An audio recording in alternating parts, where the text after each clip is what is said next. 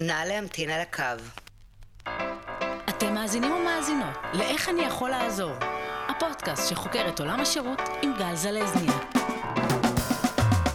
מקומך בטוב, טוב, טוב, טוב, טוב. נא להמתין בבקשה.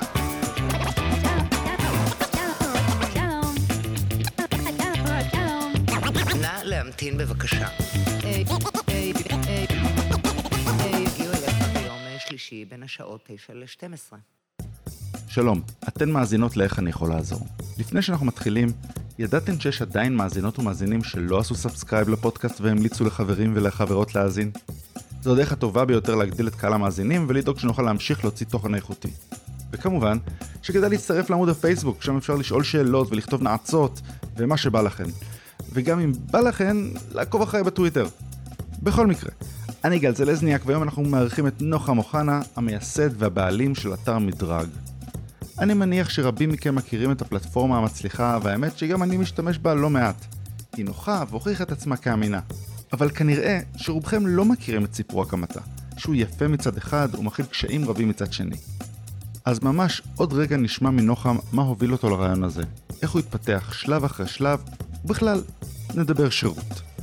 איך ניתן לזהות אנשי מקצוע טובים, מתי כדאי שידלקו לנו נורות אזהרה, והאחריות שהוא חש כלפי התחום הזה בארץ. כמובן שאם למדתם ואפילו נהניתם להקשיב, לא לשכוח לעשות subscribe ולהמליץ לחברים וחברות, אנחנו נמצאים בכל הפלטפורמות הרלוונטיות. בואו נתחיל. שלום שלום נוחם. ככה אומרים את השם? כן, בוקר טוב. וואי, אני בהתחלה הייתי בטוח שזה נחום, ואז uh, אמרתי יש בזה טוק סטיב, ואז uh, אשכרה הלכתי לבדוק באתר, לבדוק שאלעזר לא טעה. אתה לא הראשון ולא האחרון שטועה. אה, קיבלתי הרבה כינויים. מאיפה זה? אני אומר שזה מהשיר בחלוני פרחו כבר שושני הנוחם, אה, אוקיי.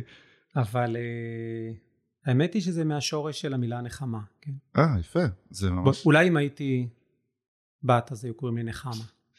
וואי, אז מזל שיצאת בן, זה מה שיש לי להגיד על זה, כן? סליחה לכל הנחמות אי פעם, אבל... אני אוהב את זה שזה מיוחד. כן. אני, אני כגל, שזה היה שם מאוד פופולרי בשנת, אה, למי שנולד בשנת 83, אף פעם לא הרגשתי מיוחד. זה שם המשפחה שלי זה זלזניאק, אז אתה יודע, אז לפחות על זה אני... אה, אז זה, זה לא מטוחנה שהוא פשוט. אז בוא, בוא, בוא, בוא תספר לי קצת על עצמך, כי מדרג אנחנו, אנחנו נדבר על מדרג, ו, ומדרג זה פרויקט מדהים, אה, אבל אני, אני כן אשמח לשמוע עליך. מאיפה להתחיל? לא יודע, מההתחלה, נולדת ב... וואו, נולדתי במבשרת, שזה ליד ירושלים. אמ, מה, מה אפשר לספר? ילדות, עברנו כל מיני מקומות, כולל אה, קריית שמונה בתקופת הקטיושות. וואו, זה כאילו, זה דרך 80. ארוכה. כן. אמ, אבא שלי הוא איש חינוך, והוא הלך עם אידיאולוגיה להקים שם איזשהו תיכון בקריית שמונה, ובדיוק כשהגענו התחילו הקטיושות, אז לעזוב זה לא אופציה. כמובן. כן. ערכי. אז עזבנו כשזה נגמר. זה, זה כל כך מצחיק, כאילו. בוא, בוא נעזוב כשזה מתחיל בסדר. אבל אה, אני רוצה לק- לקפוץ לגיל 16 כשעבדתי אצל אה, צבעי בחופשת קיץ. זה היה איפשהו במבשרת? לא, האמת שזה היה בקריית ארבע. ההורים שלי עברו לקריית ארבע בשנת אה, 90. גם שם היה מה לחנך? האמת שכן. עדיין יש. זה בטוח. אני לא מכיר מקום שאין מה לחנך. אמ, עבדתי שם בחופשת קיץ אצל צבעי שמסתבר שהיה נוכל גדול וראיתי איך הוא מרמה אה, משפחה עם, בשם אה, זלבסקי אני לא אשכח את השם הם היו אה, מוזיקאים עדיני נפש אני כמובן עשיתי את כל העבודה הוא אה, רק לקח את הכסף ברור. אמ, הוא גם איים עליהם, גם אה, לא עשה את מה שהוא הבטיח, זה היה פשוט אה, סיפור. וכמובן שהוא לא שילם לי על כל העבודה שעשיתי. כי זה תמיד הולך לשני הכיוונים, זה לא, אין כן. רק כיוון אחד בדברים האלה.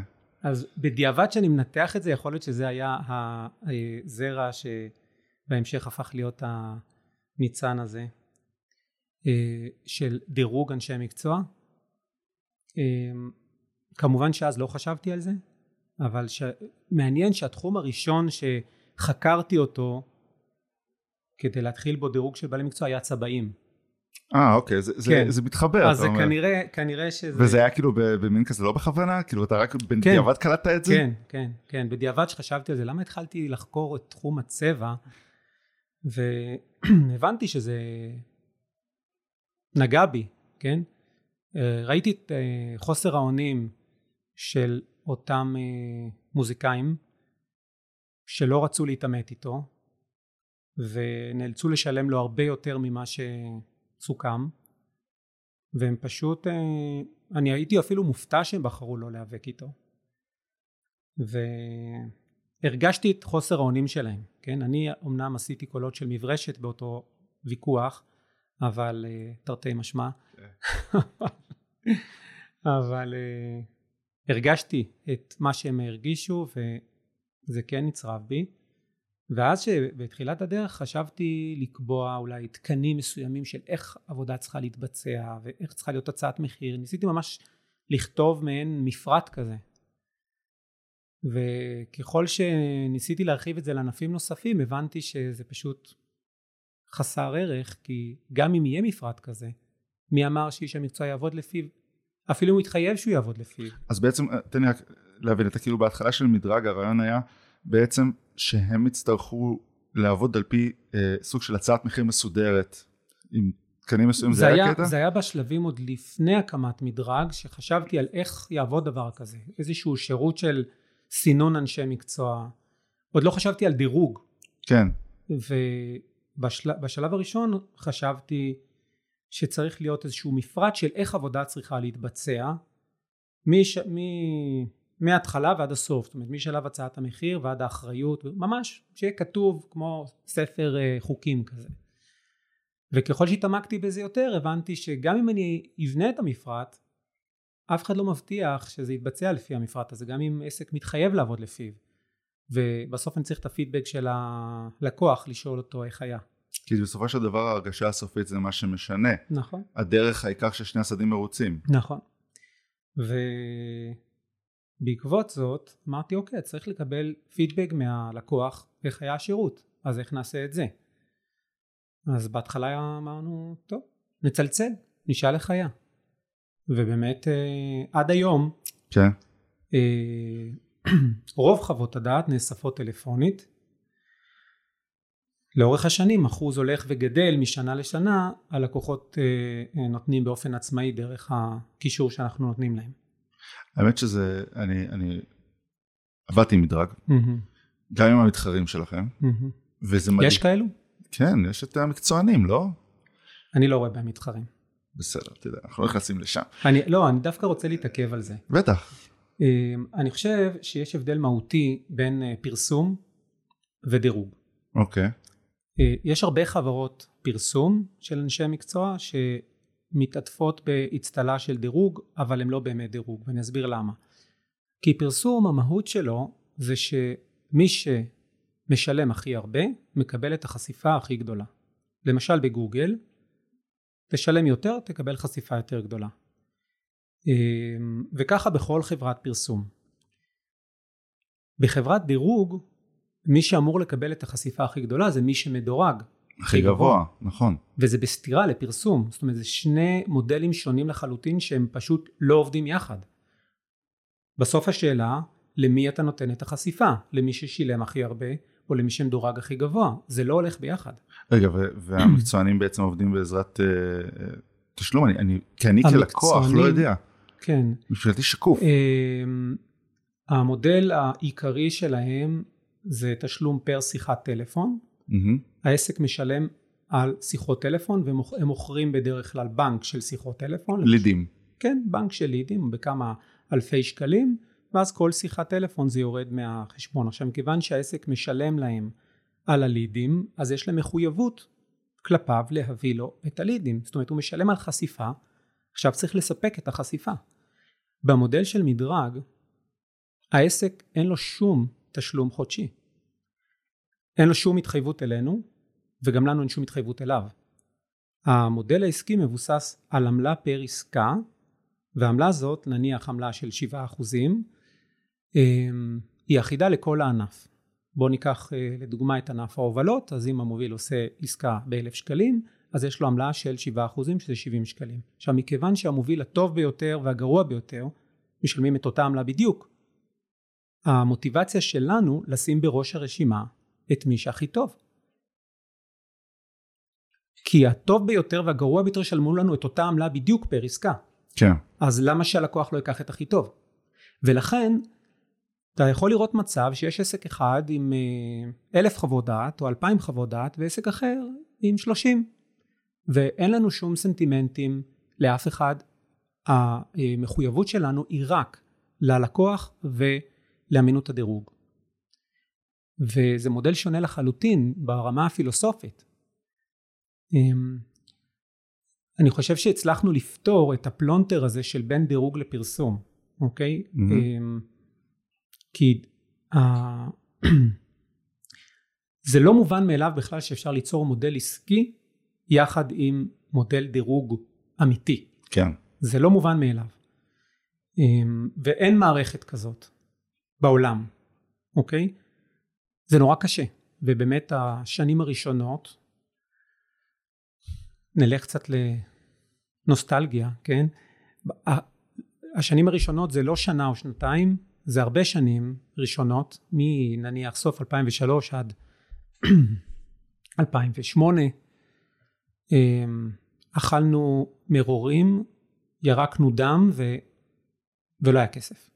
וזה היה בגלל בעצם אה, אפקט הרשת החברתית במרכאות, זאת אומרת, כמו שאתם מדברים עכשיו שעושים סטארט-אפים וכאלה, מדברים על רשתות שהן חברתיות נקרא להן, mm-hmm. שאתה צריך את שני הצדדים. ואז אתה כאילו צריך, איך אתה מציג צד אחד לפני שאתה מציג צד שני. זה נכון. אה, ולא רק בגלל זה, אה, בעצם כל מה שנקרא marketplace, יש לך שני צדדים, יש לך מצד אחד לקוחות, מצד שני נותני שירות, אנשי מקצוע. ללקוחות אין מה לחפש באתר אם אין אנשי מקצוע, ולאנשי מקצוע אין מה לחפש באתר אם אין לקוחות. זה ביצה ותרנגולת שמאוד קשה אה, לשבור את המעגל הזה. אמ, ובאמת אה, זה היה קשה. ובסוף כאילו זה פשוט, זה פשוט נגמר כי עבדתם קשה עד שזה קרה או שהיה איזשהו אירוע או מחלטה שכאילו שינתה את ה... לא, זה ממש אה, לבנה על גבי לבנה זה לקח הרבה זמן. ולא רק זה היה קשה גם המודל העסקי שבחרנו היה מאוד קשה. ככה רק בשביל לסבר את האוזן. בתחילת הדרך אפילו לא ידענו כמה עמלה לקחת. היינו די נאיבים. אמ, אמרנו אוקיי כמה איזה עמלה כל עסק ישמח לשלם. אמרנו ארבעה אחוזים זה כלום. ככה בשביל לסבר את האוזן אתם שומעים על המספרים של וולט או המספרים של בוקינג זה בסדרי גודל של 20-30 אחוזים. נכון. אוקיי? אמ, היום העמלה הממוצעת שאנחנו גובים היא בסביבות השבעה אחוזים אוקיי? עם התחייבות שכתובה ב-DNA של מדרג שלעולם לא נעבור את העשרה אחוזים. ניגע בזה בהמשך, למה אנחנו מתחייבים לדבר כזה, אבל בתחילת הדרך התחלנו ממלה של 4%. עכשיו רק צריך להבין מה הדינמיקה שהייתה. נניח שהיה אינסטלטור, באותה תקופה נניח פתיחת סתימה עלתה 200 שקלים, אז הוא היה צריך לשלם לנו 8 שקלים. ואז התקשרנו אליו, אמרנו לו, אוקיי, יש לך פה חוב של כן. 8 שקלים. אז הוא אמר לנו, אתם רציניים? כאילו, אתם מתקשרים אליי בשביל, בשביל שמונה שקלים? עכשיו, מכיוון שלא היו הרבה לקוחות, אז יכול להיות שבסוף חודש, זה החשבונית שלו בסוף חודש. כן. והוא היה אמר לנו, אין בעיה, אני אשמח לשלם לכם, אבל באמת בשביל שמונה שקלים חבל לטרוח, נכון? אז, אז גם את המעט שהיה מגיע לנו, גם את זה לא היינו מקבלים. כן, זה, זה, זה גם הייתה תקופה אחרת, זאת אומרת היום הכל הרבה יותר אוטומטי, הרבה יותר קל. נכון. להוציא חשבונית על שלושה שקלים ואף אחד לא, נכון. אתה יודע, יוציא על זה, זה, סבבה, הנה זה עבר והכל בסדר. אז אז זה, זה לא היה ככה, וגם... הצ'ק בדואר, מה שנקרא, שמונה שקלים בצ'ק בדואר. Uh-huh. אז אני אומר, גם את המעט שהיה מגיע לנו, בגלל המודל העסקי שבחרנו, שזה עמלה פר עסקה, אז כמעט לא היו לנו הכנסות. כן הצלחנו להכניס אנשי מקצוע למערכת, כי בעצם זה לא היה כרוך מצידם בשום סיכון ובשום עלות, אז למה לא? אבל אף אחד מהלקוחות לא פנה אלינו. וניסינו לעשות כל מיני פעולות שיווק ושום דבר לא עבד. נגיד כל פעולת שיווק שכתובה בספרי השיווק עשינו. וזה היה נורא קשה לשכנע צרכנים, התחלנו בירושלים, ולך תשכנע ירושלמי, כאילו הם לא הבינו מה אנחנו רוצים, אנחנו נפנה לאתר אינטרנט כדי לחפש אינסטלטור, כאילו, אני מדבר איתך על סוף 2003, 2004, זה היה, מבחינת הירושלים זה היה נשמע הזוי. הם לא חיפשו דברים באינטרנט בכלל, אז אינסטלטור לחפש באינטרנט, כאילו, זה לא. וישבנו במשרד, בתחילת הדרך אנשים צלצלו אלינו כדי לשאול, כן, עוד לפני, בסוף 2003, תחילת 2004, ואף אחד לא צלצל, אוקיי? היינו, הייתה מוקדנית אחת, ולא היה לה מה לעשות, היא שאלה אם היא יכולה להכין את השיעורי בית של האוניברסיטה. אחלה תפקיד. ואז אמרתי, אין, אנחנו נצא ונלך מדלת לדלת בירושלים ונסביר לאנשים מה זה מדרג, ונגרום להם להשתמש בזה. והתחלנו לדפוק בדלתות. ממש הלכנו אני ויואל שהוא ה-CTO ויוני שהוא היה איש השיווק שלנו. הלכנו שלושתנו מדלת לדלת התפצלנו ככה ואתה ברחוב הזה אני ברחוב הזה והתחלנו להסביר לאנשים מה זה מדרג. אז רוב האנשים שדפקנו להם בדלת אמרו כבר תרמנו ולא, היה נורא קשה להסביר לאנשים מה אנחנו רוצים. תנסה לדמיין את הסיטואציה שאתה דופק בדלת וכן, מה אתה רוצה? אני רוצה לספר לכם על אתר אינטרנט חדש, מה אתה רוצה למכור לי? לא הבנתי. לא, לא, לא למכור, אני רוצה שתשתמשו ב... זה, זה, זה טוב, זה, זה אמין, זה... קיבלנו הרבה טריקות דלת, עד שבסוף כן הצלחנו להבין איך להעביר את המסר, וזה השיעור אה, הכי טוב שקיבלתי בשיווק. ואז גייסנו צוות של סטודנטים ועברנו מדלת לדלת ודפקנו על 40 אלף דלתות בירושלים. זה הרבה דלתות. הרבה דלתות. הרבה עליות וירידות בירושלים. ממש, עברנו את ירושלים ברגל ושבעת אלפים דלתות נפתחו והסכימו גם לשמוע מה שיש לנו לומר ומתוך השבעת אלפים האלה נרשמו כמשתמשים במדרג 700. 700 מתוך כמה, כמה זה ברשיו? במה? בפאנל, מה הפאנל בעצם? מה הרשיו בין אני 40 אלף ל-700, זה היה... זה לא נורא, ואינטרנט. ורק לחשוב אה, על העלויות של צוות שעובר מדלת לדלת ומסביר. אה, אז ההתחלה הייתה מאוד קשה. אה, דרך אגב עשינו את זה גם בתל אביב, אבל שם הסתפקנו בלהיכנס באלפיים דלתות. ובעוד ערים. מה שגילינו שעשינו טעות שהתחלנו בירושלים. היינו צריכים להתחיל בתל אביב. תמיד צריך להתחיל בתל אביב. כן, כן. זהו, זה ה... ה... תראה, היו, היו שנים, באמת השנים הראשונות, אה, זה היה מלחמת הישרדות. אתה מדבר על כמה שנים זה בעצם שהיה קשה? חמש שנים. חמש שנים, ו- ולא לא נכנעתם? כמעט. היינו על סף המוות כל הזמן. כאילו, כסף לקנות סנדוויץ' בצהריים לא היה. אה, כסף לקפה למשרד לא היה. מה, וכאילו עבדתם בעצם במצב סטארט-אפ, כאילו היה לכם את ה-CTO שהיה יושב על אתר, כן. והיה אותך mm-hmm. שהיה אחראי על ה... בעצם על, על הכללית, mm-hmm. והיה בעצם את, את השיווק וזהו, שלושתכם הייתם עובדים? שלושתנו, ועוד אה, מוקדנית אחת או שתיים כן, זהו פחות או יותר. והיו לכם משקיעים? אה, הם היו אה, חברים, משפחה, קרובים רחוקים כאלו שהשקיעו לא הרבה כסף, כל ההשקעה במדרג הייתה מאוד קטנה. ויש לזה מחיר, זאת אומרת זה שעבדנו בלי כסף, המחיר היה זמן. נכון. זה ה trade-off. היתרון הוא שנשארנו עצמאים וזה מאפשר לנו לעשות את, ללכת בדרך המיוחדת שבה אנחנו הולכים בלי שהדרך מוכתבת על ידי קרנות או אה, משקיעים. וזה מאוד משמעותי כי למדרג יש אה, DNA שכתוב ומופיע באתר וב-DNA כתובים דברים שיכול להיות שאם היינו תחת איזשהו גוף השקעות או אה, תחת אה, דפי זהב שרצו לרכוש אותנו ב-2008 נספר על זה אז אה, זה לא היה עובר לדוגמה ב-DNA של מדרג כתוב שהעובדים שותפים ברווחים אבל בניגוד לחברות אחרות שכותבות את זה אנחנו כתבנו גם בכמה באיזה אחוז וואלה. הם שותפים ל-15% מהרווח שמחולק לבעלי המניות. אוקיי? Okay? זאת התחייבות.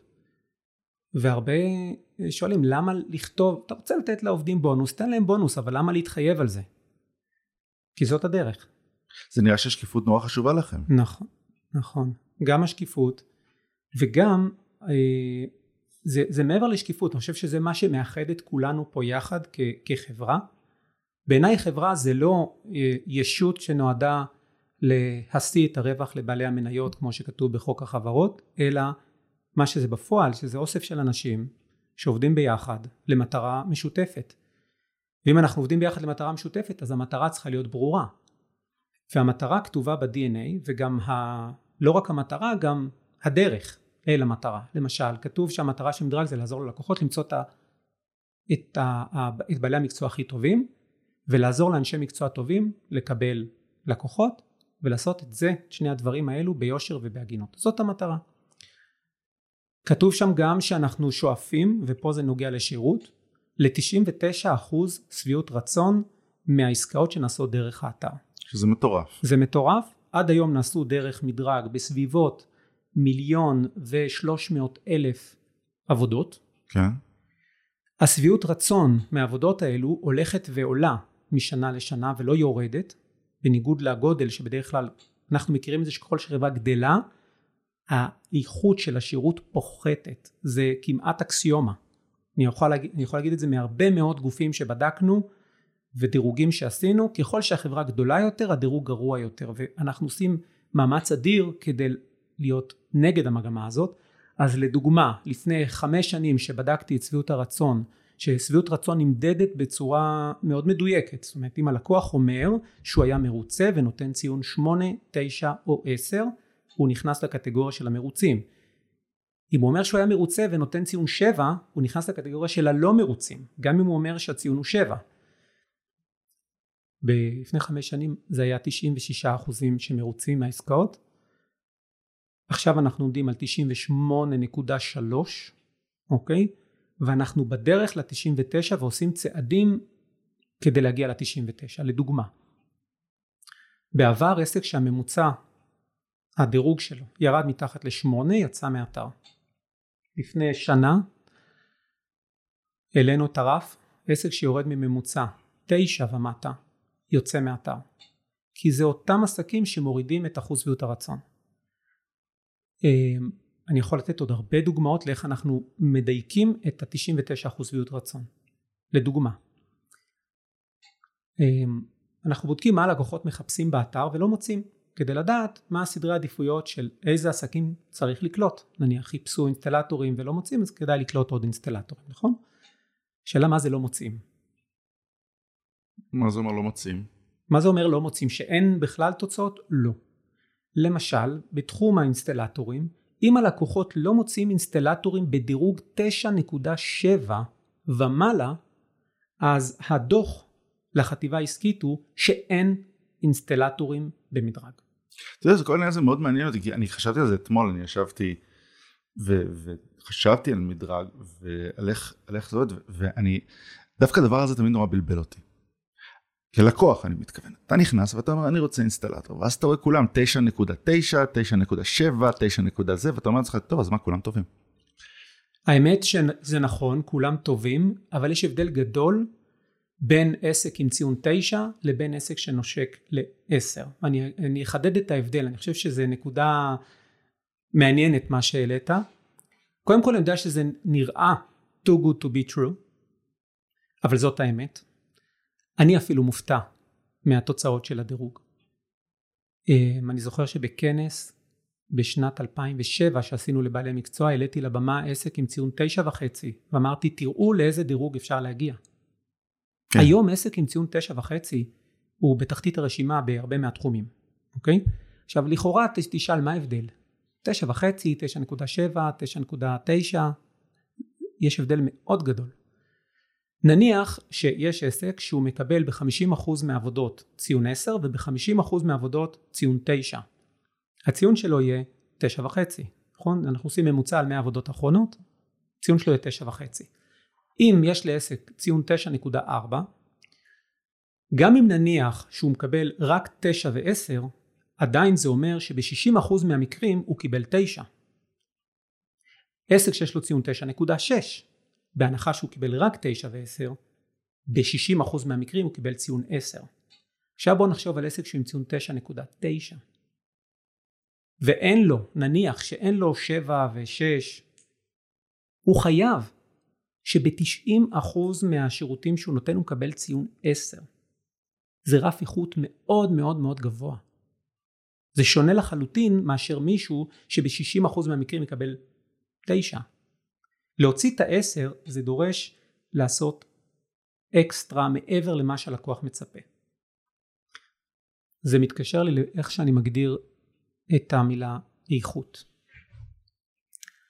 מדברים הרבה על איכות, נכון? נכון. אתם עוסקים בזה. שירות באיכות. מה זה בעצם איכות?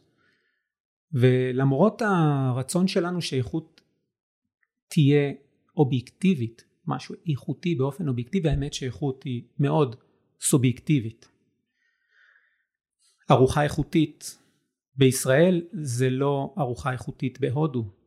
באמת, אין קשר.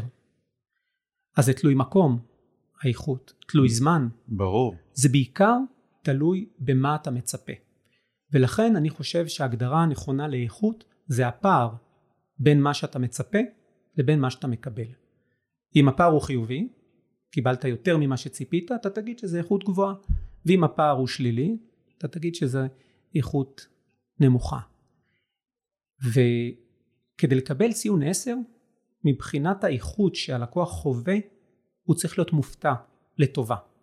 וזה מאוד קשה להפתיע לקוח לטובה בשירותים סטנדרטיים כמו תיקון מקרר, אוקיי? או הובלה. אמ, ובטח שזה קשה לעשות את זה פעם אחרי פעם אחרי פעם. אז כשאתה שואל אותי על הדירוג, כן, עסק עם ציון 9.7 הוא עסק טוב. עסק עם ציון 9.9 הוא מדהים. וזה בניואנסים. בנחמדות. באקסטרה שעושים מעבר. ב... באחריות. בניסיון לעזור מראש, בטלפון, עוד לפני שמגיע. זה כל הדברים הקטנים האלה בסוף יוצרים אצלך תחושה של עשר. ואני רוצה כאילו להסתכל על זה בצורה אחרת, אוקיי? שוב, כאדם שמכיר טכנאים, מכיר, אה, מכיר נהגים, מכיר אנשי מקצוע, אני, ו, וגם כן קיבל ממדרג שירות, אז אני, אני רואה את זה כדבר כזה. אם אדם מגיע, אני לפני כמה זמן הזמנתי ממדרג איש מקצוע לצביעת אה, ריהוט גינה. Mm-hmm. הוא היה מאוד נחמד בהודעות, הגיע בזמן, היה חייכן, היה מקסים, עשה את העבודה, ולפני שהוא הלך הוא אמר, בבקשה תן לי ציון חמש, לא ארבע, חמש. לא, אתה מתכוון אה, אולי עשר. עשר, כאילו. עשר, לא תשע, כאילו. קודם כל זה אסור לפי התקנון של מדרג, ואם לקוח מדווח לנו, שאמרו לו לדרג, שאמרו לו משהו לגבי הדירוג, אפילו רק... אה, אפילו רק אה, תשפר אותי עם הדירוג, או תהיה נחמד אליי עם הדירוג. אה, אנחנו משעים את העסק מהאתר לשבועיים, ואם זה חוזר על עצמו אז אנחנו משעים את העסק לצמיתות.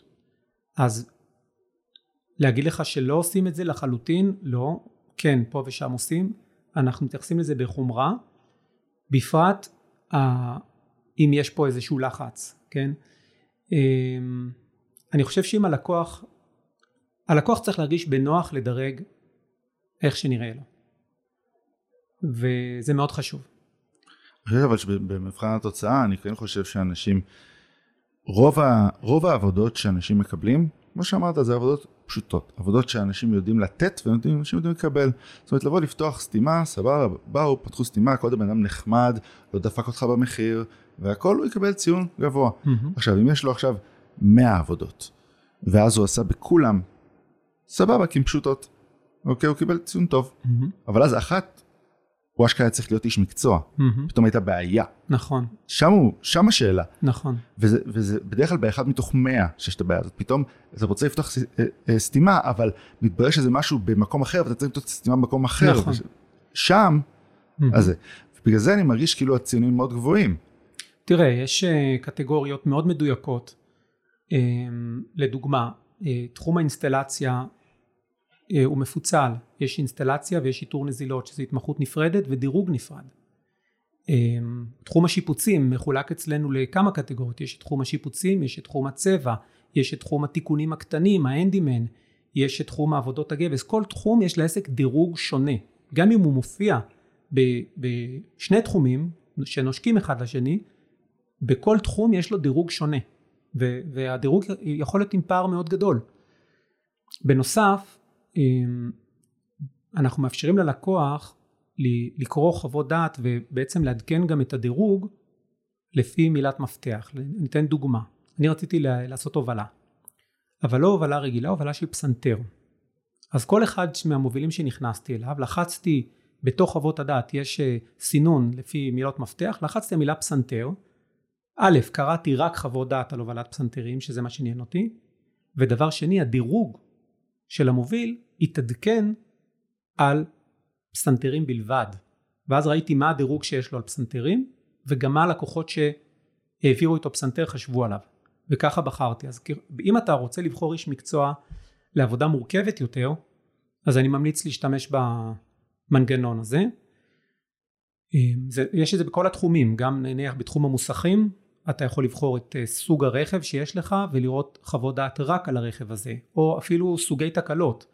אתה לוחץ על בעיות במנוע או בעיות חשמל, ואתה רואה חוות דעת, זה בתוך כרטיס העסק, אם יש לו אלף חוות דעת של, אה, ויש מוסכים עם אלף חוות דעת, אתה לוחץ על המילה מיצובישי, אתה רואה רק חוות דעת על מיצובישי. זה מנגנון מאוד טוב, אה, לא רק עבור סוגי רכבים, גם ממש עבור תקלות ספציפיות.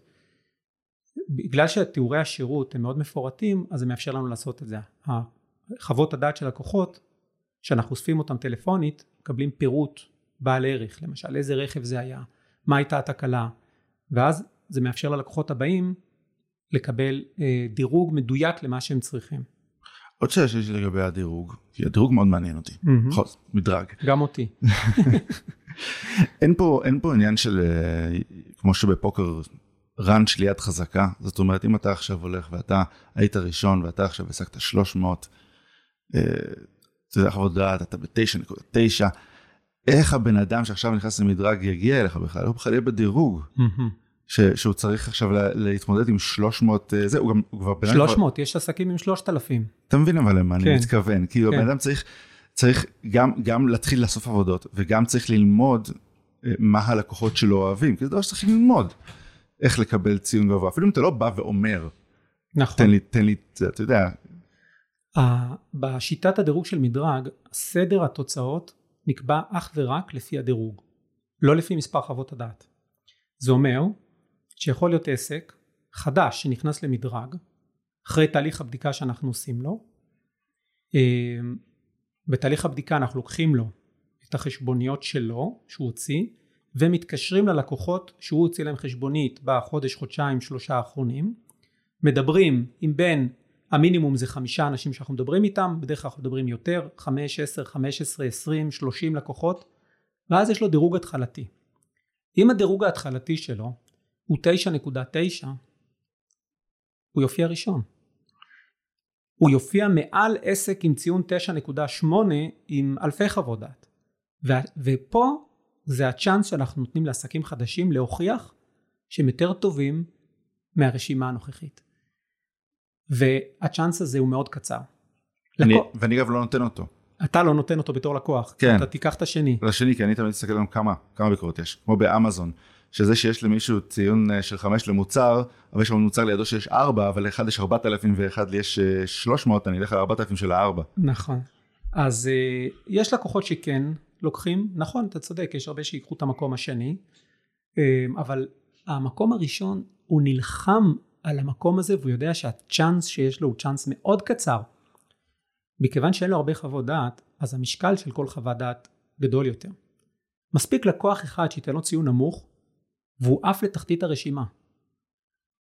בשביל להישאר בראש הרשימה הוא חייב לקבל עשר אחרי עשר אחרי עשר אחרי עשר והוא יודע את זה והוא נלחם על זה וזה גם מה שמשפר את איכות התוצאות כל הזמן כי כל עסק חדש שנכנס הוא מבין שאם הוא לא יקבל עשר אחרי עשר אחרי עשר הוא לא יקבל לקוחות זה, הוא ירד למטה מהר מאוד אתה מבין כן. כי הממוצע שלו על עשר חמש עשרה חוות דעת מספיק לקוח אחד שייתן לו ציון גרוע הוא יורד ל-9.2 וזהו.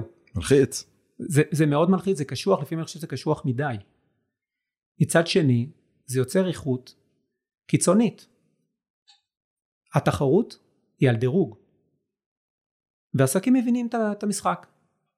ברגע שאני הבנתי שאם אני מקבל עשיריות, אני מקבל יותר עבודה, אז אני מוציא עשיריות. ואני שואל את העסקים, ממש אני מתוך התעניינות גם בשירות וגם ב... איך המערכת עובדת? אני שואל עסקים, איך אתה מוציא עשר אחרי עשר? תסביר לי. כי גם לי לפעמים זה נראה too good to be true. אומרת, תסביר לי איך אתה מוציא עשר אחרי עשר אחרי עשר, ואני שומע תשובות מאלפות. למשל, טכנאי מזגנים שאומר לי, אני נכנס לבית של הלקוח וחושב שזה הבית שלי. זהו. אם זה הבית שלי, איזה מזגן הייתי שם? איפה הייתי שם אותו? הוא אומר יש מקרים שאני אומר ללקוח שמע בחדר הזה עזוב אתם לא נמצאים בחדר הזה שים פה מאוורר תקרה וזהו חבל על לשים פה מזגן. אני אומר לו אבל זה נוגד את האינטרס שלך להרוויח. הוא אומר אני חושב על הבית כמו הבית שלי. שאלתי עסק אחר איך אתה מוציא עשר אחרי עשר הוא אמר לי אני בא בגישה של לעזור ללקוח אני לא, לא, בא, לא בא בגישה של אני בא להרוויח, אני בא לקחת כסף, אני בא לעזור לו. כתוצאה מזה הוא גם ישלם לי, אבל אני לא בא לשם כדי להרוויח כסף, אני בא כדי לעזור ללקוח. זאת הגישה, ולכן גם כשהוא מתקשר אליי, אני קודם כל מנסה לעזור לו, אולי הוא יכול לפתור את הבעיה בלי שאני אגיע, למרות שזה לכאורה מנוגד לאינטרס הכלכלי שלו. הוא אומר, אני, מראש אני בא בגישה, איך אני יכול לעזור? אבל אמיתי. ולפעמים שהוא אפילו מגיע ללקוח, אם הוא חושב שהוא לא יכול לעזור, אז הוא לא יתחיל לספר ללקוח סיפורים, פשוט תגיד לו, תשמע, לבעיה הזאת זה לא אני, אתה צריך מישהו אחר. אמ, אני שומע המון דברים, אני יכול לספר אה,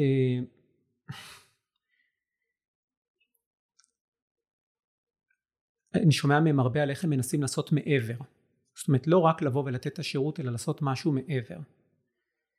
כמו מנעולן שמתקן את המנעול ושואל את הלקוח אם הוא יכול לשמן את הדלתות והצירים המנעולים בבית כדי שיהיה פחות תקלות בהמשך. דברים מהסוג הזה.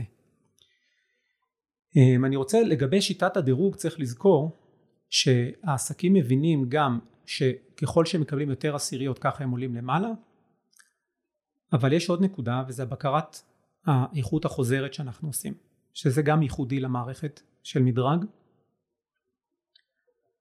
הבנו ב-2011 שהדירוג הוא לא מספיק וצריך גם לבדוק את האיכות אחרי שעובר הרבה זמן ממועד השירות. זה איפה שזה בעצם נקבע, רוב בדיוק, הדברים. בדיוק, נניח עכשיו... קריאות חוזרות. מישהו, נכון. נניח שמישהו אה, לוקח דרך מדרג אה, רופא שיניים ומתקשרים אליו אחרי זה ושואלים איך היה, הוא אומר מצוין, וואלה, לא כואב עכשיו, הכל בסדר. מה קורה אחרי שנה? אחרי שנתיים? זה מעניין, נכון? נכון. אז אנחנו לא נתקשר ללקוח שוב, אבל אנחנו פשוט שולחים לו הודעה באימייל או ב-SMS ושואלים אותו, מראים לו בעצם בהודעה, זה מה שאמרת לנו לפני שנה, מה אתה חושב עכשיו? Mm-hmm. ומראים לו שהוא אמר שהוא היה מצוין והיה עשר והיה זה, ועכשיו אתה חושב אותו דבר? אם כן, אז תאשרר את זה. ואז יש לנו אשרור לחוות הדעת, מה שהאשרור עושה זה נותן לנו אינדיקציה שהכל בסדר, אוקיי? וגם הלקוחות הבאים רואים שחוות הדעת אושררה. ואם זה לא, והלקוח משנה את הדירוג, אז מה קורה? הדירוג יורד כאילו התקבלה חוות דעת חדשה עכשיו. כן. זה נכנס לממוצע מיד ומשפיע מיד על הדירוג של העסק. עכשיו העסקים הבינו גם את כללי המשחק בעניין הזה. לא מספיק שהעבודה תהיה טובה, היא צריכה להיות טובה לאורך זמן. ואז אנחנו שומעים סיפורים על קבלן איתום שפונים אליו כי יש נזילה אחרי העבודה והוא מיד רץ לתקן כי הוא מבין שזה שהלקוח נתן דירוג טוב לפני שנה זה לא מספיק כי עוד מעט אנחנו נפנה אליו עם הבקרת איכות החוזרת. וזה והוא- כאילו סופר חשוב, כי במיוחד הרי דיברת על, שבגיל 16 הבחור שעבד על, ה, על הזוג הזה, ו, וכשאני חושב על זה, אז כאילו, כל המקומות שבהם הם תוקפים, זה במקומות שבהם האנשי מקצוע הרגישו שאין להם מה להרוויח יותר. זאת אומרת, אתה מבין מה אני מתכוון? ש... שאין להם מה להרוויח או. שאין להם מה להפסיד אם הם אה, יהיו לא נחמדים. כן. בדיוק, זאת אומרת, אה, סבבה, איתן, מה אתה רוצה, עשינו, יש איתו, אה, קורה, קורה, זה, אני לא, אתה רוצה, תבוא, אני אשלם לך, אני אעשה את זה עוד פעם. בדיוק, בדיוק. שיש בקרת איכות חוזרת זה מאוד משמעותי. אני זוכר שבכנס ב-2011 שהצגנו לעסקים היו שם צעקות. כאילו לא מספיק שאתם מתקשרים אל הלקוח אחרי העבודה, אתם רוצים עוד לבדוק אותנו אחרי שנה, נגיד היה שם קבלן איתום שאמר, ואם עולה ל- לגג אה, טכנאי מזגנים וקודח בגג כדי להעביר את הצינורות של המזגן ועכשיו דופק את האיתום ועכשיו אתם מאשימים אותי בזה או שהלקוח מאשים אותי בזה? מה שעניתי לו היה אם אצלך באיתומים שאתה עושה יש יותר טכנאי מזגנים שקודחים מאשר אצל קבלני איתום אחרים אז כנראה שהדירוג שלך ירד יותר אוקיי? כן, כנראה שזה לא עובד ככה לכולם יכולות להיות uh, תקלות ויכול להיות אנשי מקצוע אחרים ש, שיפגעו במה שאתה עשית. נגיד המוסכים גם מאוד כעסו על זה. אמרו אוקיי הבן אדם טיפל אצלי במוסך החלפתי לו מה שצריך ואחרי חצי שנה אולי הלך למוסך אחר אולי אולי הוא עשה לו נזק. איך הלקוח יכול להוריד לי את הדירוג אחרי תקופה ארוכה? יש בזה מידה של אמת והתשובה היא אותה תשובה. כל עוד המערכת כל עוד מערכת הדירוג היא אחידה לכולם אתה מבין? היא הוגנת לכולם אין סיבה שאצלך הדירוג ירד יותר מאשר אחרים בגלל שהלקוח הלך למוסך אחר וגם למה שהוא ילך למס- למוסך אחר אם הוא קיבל כזה ציון טוב. נכון זה גם נכון אה, אבל אני רוצה לדבר קצת על, ה, על, על השירות בכלל. אוקיי, אוקיי. אני רוצה לדבר פחות, בוא, בוא רגע נדבר לא על מדרג, אלא על שירות שירות. זאת אומרת, מה, הרי כמו שאמרת, אתה באת עם סיבה, ואני תמיד, אני תמיד חוזר לזה, כל שיחה כמעט עם מי שאני נותן שירות, אה, יש איזושהי הסכמה בזה שיש חוסר אמון בין הלקוחות ונותני השירות. הלקוחות מפחדים שידפקו אותם, ונותני השירות מפחדים שינצלו אותם, ו, ופשוט אה, זה הופך להיות כמעט מלחמה עוד לפני שזה התחיל. מהמם. אתה מרגיש את זה גם כאילו? אני חושב שבעבר אה, איש מקצוע כמו איש תריסים שנכנס אליך הביתה ואומר לך צריך להחליף את המנוע של התריס. אתה הסתכלת עליו כאילו יש לו איזה אות קין על המצח שחרוט עליה. אני גנב תפוס אותי. כן. תפוס אותי אם תוכל. ואני חושב שאם האיש מקצוע הוא באמת נוכל אז אה, טוב שהרגיש ככה.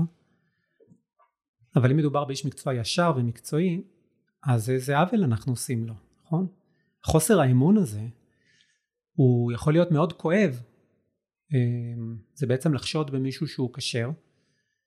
אה, חז"ל אומרים החושד בכשרים לוקה בגופו אוקיי?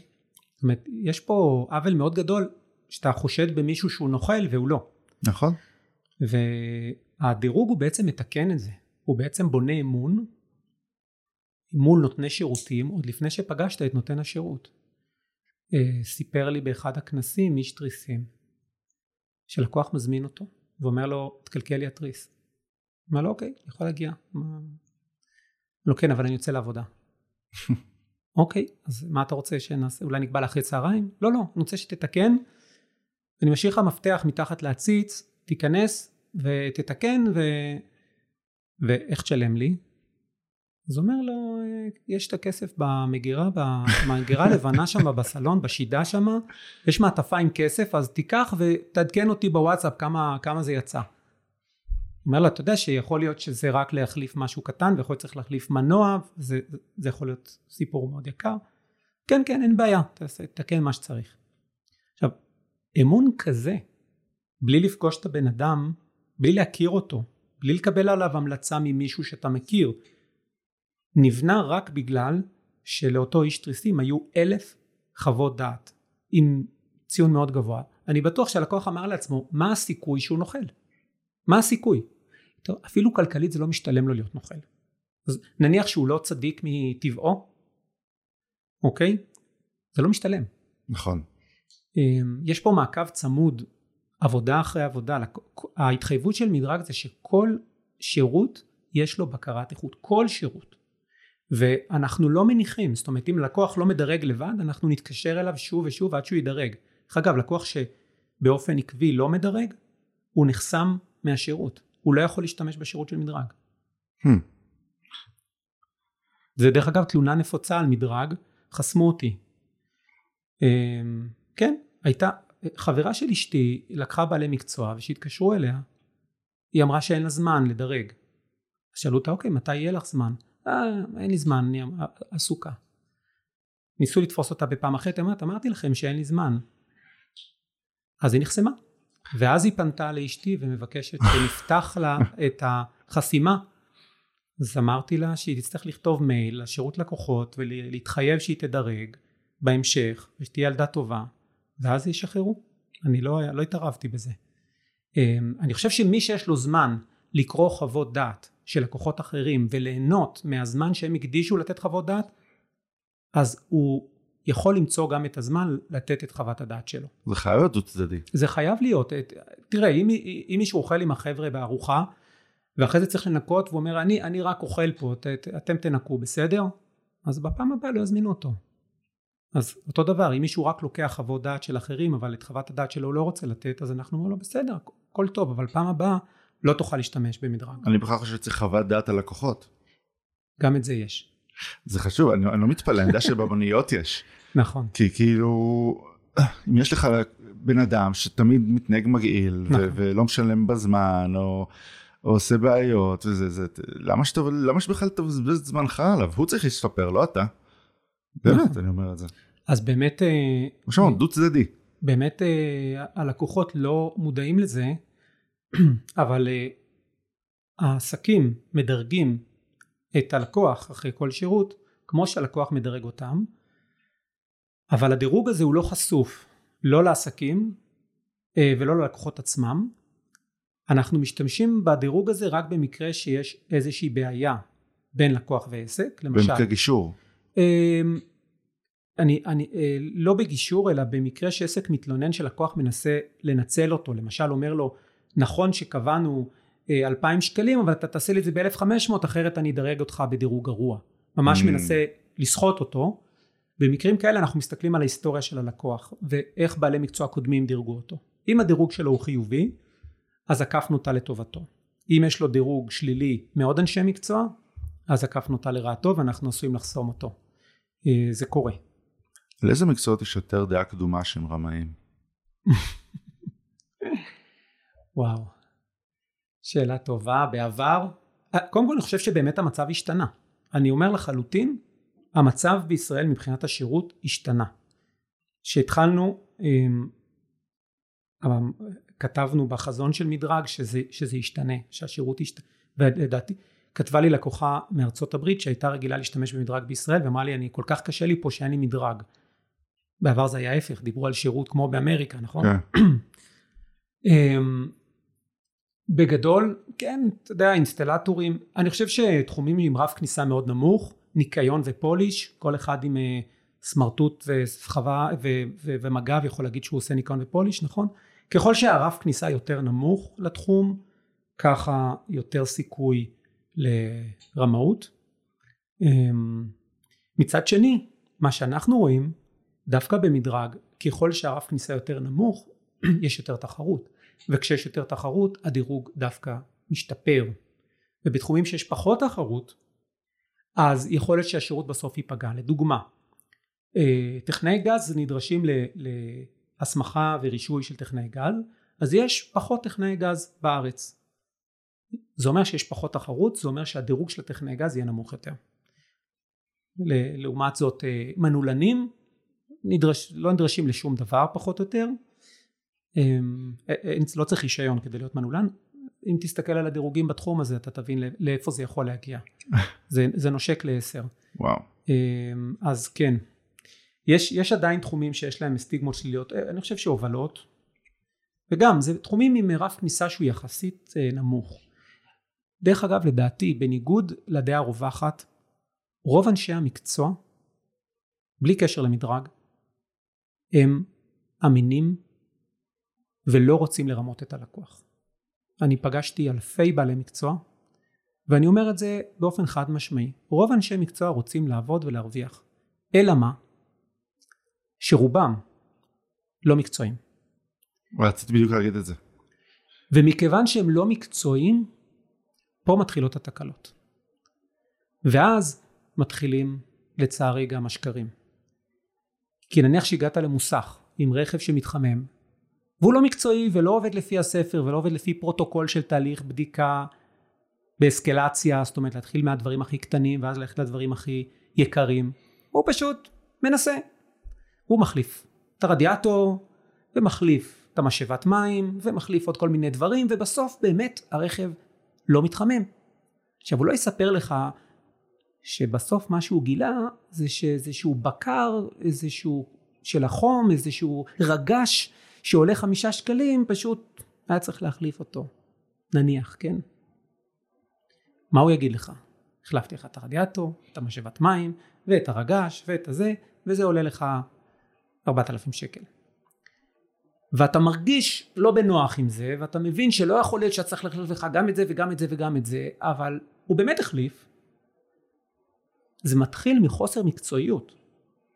אם הוא היה מקצועי, הוא לא היה נכנס לשקרים. אגב זה נכנס זה מתחבר למה שאמרתי אז בהתחלה זוכר שאם יש מישהו שיש לו 100 אה, דברים פשוטים שהוא עושה אבל אז הוא נדפק באחרון כי זה משהו מסובך mm-hmm.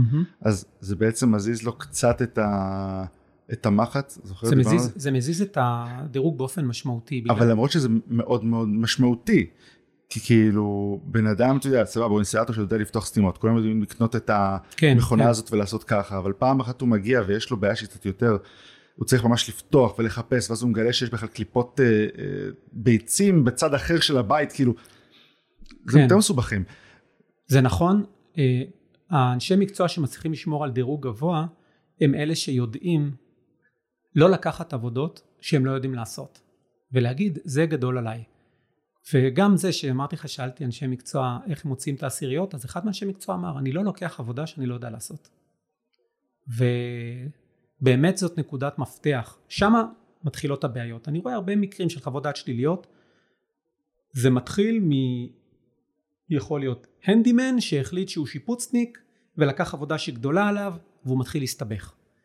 ויכול להיות גם בדוגמה שנתת אינסטלטור שמסתבר שצריך להחליף את כל הצנרת בבניין וזה משהו שהוא לא יודע לעשות. מה שהפתרון לזה זה אני אומר את זה לחברים שלי זה לקרוא חוות דעת שתואמות לצורך של העבודה שלכם. אבל לפעמים אתה לא יודע. אם אתה לא יודע אז תוך כדי נניח הוא בא לפתיחת סתימה ואז אומר תשמעו צריך להחליף פה את הצנרת. אז עוצ- עוצרים רגע אומרים אוקיי בוא נסתכל בכרטיס שלו ונראה כמה פעמים הוא החליף צנרת. אפשר לראות את זה. לוחצים על המילה החלפת צנרת ורואים אם הוא החליף הרבה פעמים צנרת בציון גבוה הכל טוב. אם לא אז אומרים לו בסדר אתה, אתה יכול לתת לנו הצעה אוקיי? אני חושב גם כל שירות שהוא עובר את האלף שקלים צריך לתת הצעת מחיר. זאת אומרת, כשמגיע איש מקצוע אמ, הוא צריך להגיד ללקוח את טווח המחיר שיכול להיות וברגע שזה חורג מהטווח הזה אוקיי? ואני אומר באופן גורף אם זה עובר את האלף שקלים זה צריך לעבור לסטטוס אחר של הצעת מחיר. ואז לוקחים כמה הצעות. אמ, כי הרבה פעמים אתה מגיע כזה הנה נעשה את זה אבל, אבל תקשיב פתחתי וגיליתי שיש שם שלוש צול ולא אה, שמונה צול ו... האמת שמבחינת פתיחת סתימה ההבדל הוא לא משמעותי בכל העלויות של כל הסתימות שיש לנו מחירון באתר. ההבדלים הם לא כאלה גדולים. זה נע בין 350 עד גג 800 שקלים לדברים הכי מסובכים. אז כאילו זה, זה הטווח פחות או יותר אין שם יותר מדי משחק. אם זה הולך מעבר לזה זה כבר אה, אה, על גבול הנוכלות אוקיי? ולא צריך לתת לזה יד פשוט להגיד לא. אמ, עוד שאלה אחרונה בנושא הזה, שבאמת אה, זה, מה, מה עושים עם האשמות ל, לאיש מקצוע הקודם? איך יודעים מי צודק? אתה יודע מה אני מדבר? כן, שבא בעל מקצוע ומלכלך על הקודם. הגיע, אני לא מדבר איתך ברמת הספר, אתה יודע, אתה בא לספר, אני שדבר אני ככה, אבל אתה בא לספר, דבר ראשון שאומר, מי, מי הספר שלך? למה זה עקום? אני מדבר איתך ברמה של, אתה יודע, כן. היה לי פעם, הבאתי אה, איש דודים, הוא בא, אמר, תקשיב, יש לך מישהו בא וחתך לך את הכבל למעלה. עכשיו אתה אומר, באופן כללי, זה או שהוא מניאק ממש, או שהקודם, וזה באותה מידה יכול להיות שניהם. באופן, באופן כללי צריך להיזהר מהאשמות ולכלוכים של אנשי מקצוע אחד על השני. אוקיי? זה אני אומר באופן גורף. אמ, יש, יש נטייה כדי להדיר את עצמם לפעמים ללכלך על הקודם. צריך לקחת את זה בערבון מוגבל. אמ, יש לפעמים גם חילוקי דעות מקצועיים. זאת אומרת יש גישות שונות לפתרון של בעיות ולא נדבר על דברים טריוויאליים כן נגיד בעיות איתום יש גישות שונות יש מישהו שמעדיף לעבוד עם חומרים מסוימים יש מישהו שיודע לעבוד יותר עם חומרים אחרים אז לפעמים נוטים אחד ללכלך על שיטות העבודה של השני גם אפילו ברמה הלא מלוכלכת אלא ברמה המקצועית. זאת אומרת מבחינתם זה לא מקצועי אם תשאל את השני הוא יגיד לא מה שהוא עושה זה לא מקצועי. אוקיי? זה חילוקי דעות וזה האמת היא זה נכון בכל תחום. יש לנו אה, אתה יודע תחומים של אה, אה, נגיד שמאות מקרקעין יכול להיות שיש שיטות שונות לשמאות ושמאי אחד חושב שזאת השיטה הנכונה ושמאי אחר חושב שהשיטה השנייה נכונה והם יכולים אפילו ללכלך על השיטה של איך הוא מחשב זה לא נכון ככה לא ככה עושים כבר נכון? והאמת היא האמת היא שלפעמים יש יותר משיטה אחת נכונה ולא דרך אחת בלבד. אם יש מישהו שאומר לך חתכו לך את הכבלים אז כן כנראה שיש שם כנראה שהיה שם איזה נוכל לפני כן אבל אה, סתם חילוקי דעות אה, לא ככה עושים כן, כן. אז זה לא תמיד אה, אה, כן אתה יכול לספר לי על שעה טובה? כן, אה, פרויקט שעה טובה, בעצם לכל אורך הדרך של מדרג הרגשתי שה, שהמערכת לא שלמה, כי יש אנשים שזקוקים דחוף לשירות ואין להם כסף לשלם. אה, מקרה מלפני שבועיים של קשיש בן 90 שהתקלקל לו הדוד, אם כבר דיברנו על דודים, ולא היה לו כסף להחליף דוד. והוא התקלח במשך אה, עשרה ימים במים קרים. וכנראה שזה היה נמשך עוד, לולי אחת העמותות שאנחנו עובדים איתם, אה, אני לא זוכר את העמותה, אבל אה, אנחנו עובדים עם הרבה עמותות, עמותת חיבורים, 80-20, עמותת לתת, הקרן לניצולי השואה וכולי, הרבה עמותות שעובדות בעיקר עם קשישים. אז הם פנו אלינו ויש לנו מערכת שבנינו שמקשרת בין מקרים כאלו לבין אנשי מקצוע שמוכנים להתנדב ולעשות את העבודה בחינם ודרך המערכת הזאת נעשו כבר למעלה מאלף שירותים בחינם וואו. וזה קורה כל יום. זאת אומרת כל יום נעשים שירותים בחינם. היעד שלנו להגיע ל-200 עבודות בחודש. כרגע אנחנו סביב המאה עבודות בחודש והקשיש הזה החליפו לו דוד בחינם. הסיבה שלא עשיתי את זה קודם, זה, הפרויקט הזה רץ אה, למעלה משנה, זה היה כשאמרתי לעצמי אוקיי האיש מקצוע יסכים להתנדב הם אנשים טובים ויסכימו אבל לא יכול לצפות ממנו לשלם גם על הדוד. ושם נתקעתי. חשבתי אולי אנחנו נממן את זה אבל זה המון כסף. זה לא דוד אחד. זה פה דוד ופה מזגן ופה מקרר ופה זה זה זה. זה סכומים מאוד גדולים. ולשמחתי בנק לאומי נרתם לזה וכרגע הוא הספונסר הכמעט יחיד לא היחיד אבל הכמעט יחיד הוא מממן את רוב הכסף של כל השירותים. זאת אומרת כל החלקי חילוף הוא לא מממן את העבודה של אנשי המקצוע הם עושים את העבודה בחינם אבל אם עכשיו צריך להחליף מדחס אה, או להחליף ברז אז בנק לאומי מממן את החלקי חילוף. אז יש לנו מצד אחד העמות, נציגי עמותות מצד שני יש את אנשי המקצוע שמוכנים להתנדב זה, זה מדהים יש אנשי מקצוע שהתנדבו כבר הרבה פעמים לא פעם אחת. כנס לפני שנתיים אה, קצת יותר שאלתי אותם מי מוכן להתנדב שעתיים בחודש למען נזקקים? איזה 600 עסקים הרימו את היד. מדהים. באותו ערב כבר היו 600 שעות עבודה באפליקציה שמוזנות כשעות התנדבות. אמרתי להם בכנס, אם אתם תביאו אלף שעות התנדבות, כל הפיתוח של המערכת זה פיתוח עצום עלינו. זה בעצם מערכת שהיא גם באפליקציה לעסקים, גם הממשקים באתר מול העמותות, גם ממשקים כספיים. אוקיי, העמותה מקבלת תקציב מסוים, אה, העסק מעדכן עכשיו חלק, אנחנו צריכים להעביר לו את הזיכוי, לקחת את הכסף מבנק לאומי. מערכות מחשב מורכבות שבנינו במשך חודשים, אבל אמרתם אנחנו נעשה את הפרויקט הזה אם אתם תתנדבו לאלף שעות. אז באותו ערב כבר היו 600 שעות, בשבוע שאחרי עם עוד קצת עידוד היו כבר למעלה מאלף שעות, הלכנו ופיתחנו את המערכת במשך כמה חודשים, כל צוות הפיתוח היה על זה, רק על זה, וגם מאוד בשמחה, כולם התלהבו מזה. יש לנו היום אה, במדרג אה, מישהי שהתפקיד שלה זה מנהלת פרויקט שעה טובה, היא בקשר עם כל העמותות, היא בקשר עם העסקים, היא בקשר עם הספונסרים. אמ, אני זוכר שאני וורד, אה, ורד פרידמן שהיא הסמנכ"לית ומנהלת הפעילות האופרטיבית בישראל, כבר לפני שנים, מדבר איתך על 2008 אולי, 9, כבר דיברנו שצריך לעשות את זה. בסוף הצלחנו לעשות את זה רק ב-2020. רציתי לעשות את זה הרבה קודם, הרגשתי שמדרג לא שלמה בלי זה. וזה קשור גם לדרך. תחשוב שאם היינו עכשיו בבעלות של איזשהו גוף, אה, שמה שמעניין אותו זה רק הרווח, אז אני לא חושב שהוא היה מאשר להשקיע בפיתוח כל כך הרבה, ובא... זאת אומרת, זו השקעה עצומה, ואין לנו רווח מזה. אז זה שמדרג עצמאית, ואנחנו יכולים להמשיך ללכת ב-DNA הייחודי שלנו, זה מה שמאפשר בסוף גם את פרויקט שעה טובה. אני, אני די משוכנע שזה לא היה קורה אחרת. ב, כבר ב-2008, אתה זוכר שבקושי היה כסף לקנות סנדוויץ', באו אז דפי זהב שאז היו ענקיים, היום כבר פחות, והציעו לרכוש אותנו בעסקה שהייתה מדהימה מבחינתי, כי הם הציעו לי להישאר עם אותם אחוזים בחברה, רק עם עוד כסף.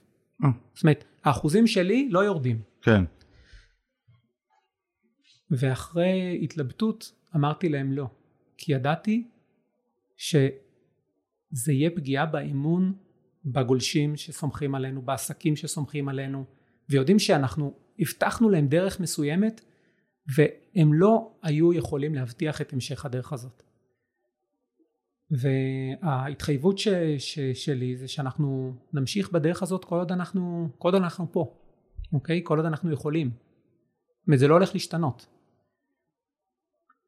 אמ, לדוגמה, אחד הדברים שכתובים ב-DNA זה שאנחנו מתחייבים שלעולם לא נעלה את העמלה מעבר לעשרה אחוז. עכשיו למה להתחייב לדבר כזה? שאלו אותי אנשי עסקים, זה יפה שאתה רוצה להסתפק במועט, אבל למה להתחייב על זה? אולי תרצה לעלות. אני רואה את מדרג כמערכת בקרת האיכות של ישראל. אני לא חושב שמחלקת בקרת האיכות במפעל כלשהו צריכה נתח של יותר מעשרה אחוז מההכנסות. זה נראה לי מוגזם. אז כיום אנחנו באזור ה-7.2 עם הבטחה שלעולם זה לא יותר מ-10 ואנחנו חיים עם זה בשלום ואני חושב שעסקים שמשקיעים שנים בלבנות את המוניטין שלהם בתוך מדרג לצבור חוות דעת טובות הם רוצים לדעת שהם משקיעים במקום הנכון במקום שלא פתאום מחר אה, אה, אה, יהפוך להיות מקום חזירי. או במילים פחות יפות תופס אותם בביצים. נכון בדיוק הם משקיעים פה ואוספים חוות דעת אחרי חוות דעת ומנסים להוציא את הלקוח מרוצה מה יקרה אם פתאום מחר נקפיץ את העמלה ל-20%? יכול להיות שהם ירצו לצאת ואז מה שווה כל ההשקעה שהם השקיעו?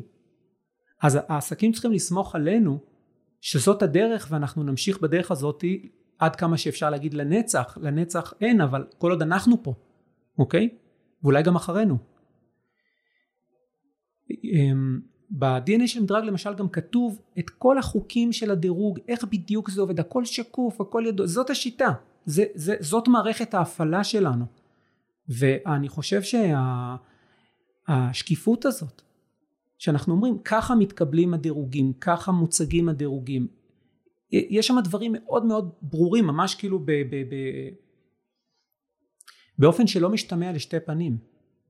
גם ההתחייבויות שלנו לא משתמעות לשתי פנים. אמ, אני חושב שאם היינו נרכשים על ידי איזשהו גוף, הם לא היו מאשרים לנו לכתוב את ה-DNA הזה, איך שהוא כתוב. אפשר להיכנס לאתר לראות את ה-DNA של מדרג. אה, החל מהמטרה. למשל שעה טובה, שאלתי את עצמי רגע, המטרה של מדרג זה לעזור ללקוחות למצוא את האנשי מקצוע הכי טובים, נכון? אוקיי. מי, לא כתוב במטרה של מדרג שהלקוחות צריכים לשלם על זה. אז אם יש לקוחות שצריכים אנשי מקצוע טובים ולא יכולים לשלם על זה, זאת גם אחריותנו. זה עניין של אחריות. כל שירות שמתרחש בישראל הוא תחת אחריותנו. האחריות שלנו שכל שירות יהיה בשביעות רצון של 99%. אם היום, יום ראשון, מישהו בישראל לוקח בעל מקצוע ונפגע ממנו, אני מרגיש שזאת אחריותי. כי אם הוא לא יודע על מדרג, אז זה ודאי אחריותי למה הוא לא יודע על מדרג. ואם הוא יודע ונכנס ולא מצא את אנשי מקצוע במדרג, כי לא היה את התחום או לא היה אנשי מקצוע בעפולה, אז זה גם אחריותי. ואם היה והוא לקח מישהו ונפגע ממנו, אז קל וחומר שזה אחריותי. אז איך שלא יהיה, כל שירות שנעשה, אנחנו רוצים שהוא יהיה בשיר, בסביבות רצון של 99 אחוז.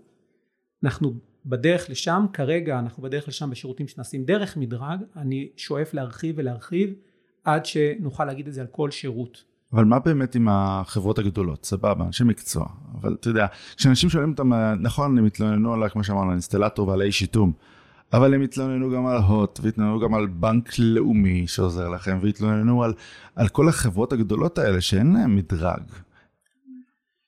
זה נכון, ובאופן כללי, ככל שהחברה גדולה יותר ויש לה פחות תחרות, השירות נפגע. נקודה. אמ, ואין איזה פתרון, הפתרון האמיתי הוא תחרות. הפתרון האמיתי זה שיש יותר חברות. למה יש בבנק, בישראל שלושה בנקים? ארבעה? ויש שניים ששולטים ב-70% מהאשראי? אז לכן כשאתה תפנה לבנק בתלונה, אז הם, אה, אתה יודע, לא שמים עליך. אמ, הפתרון האמיתי הוא תחרות. אנחנו רואים את זה במדרג. בתחומים שרף הכניסה אליהם הוא נמוך ויש הרבה אנשי מקצוע באותו תחום, האיכות עולה, נקודה, אני, רואים את זה בצורה מדעית. ובתחום... אז אתה חושב שצריך להוריד אה, חסמים בעצם? לגמרי. אני, אני אתן דוגמה. אמ, עכשיו מדברים על הקבלני שיפוצים שצריכים על סכום של מעל 40 אלף שקלים צריכים רישיון כזה או רישיון אחר זה לא ישפר את האיכות זה מוריד את חסם זה מעלה את חסם הכניסה לשוק זה אומר משהו שהוא יותר אה, מונופוליסטי זאת אומרת פחות אנשי מקצוע פחות היצע פחות תחרות.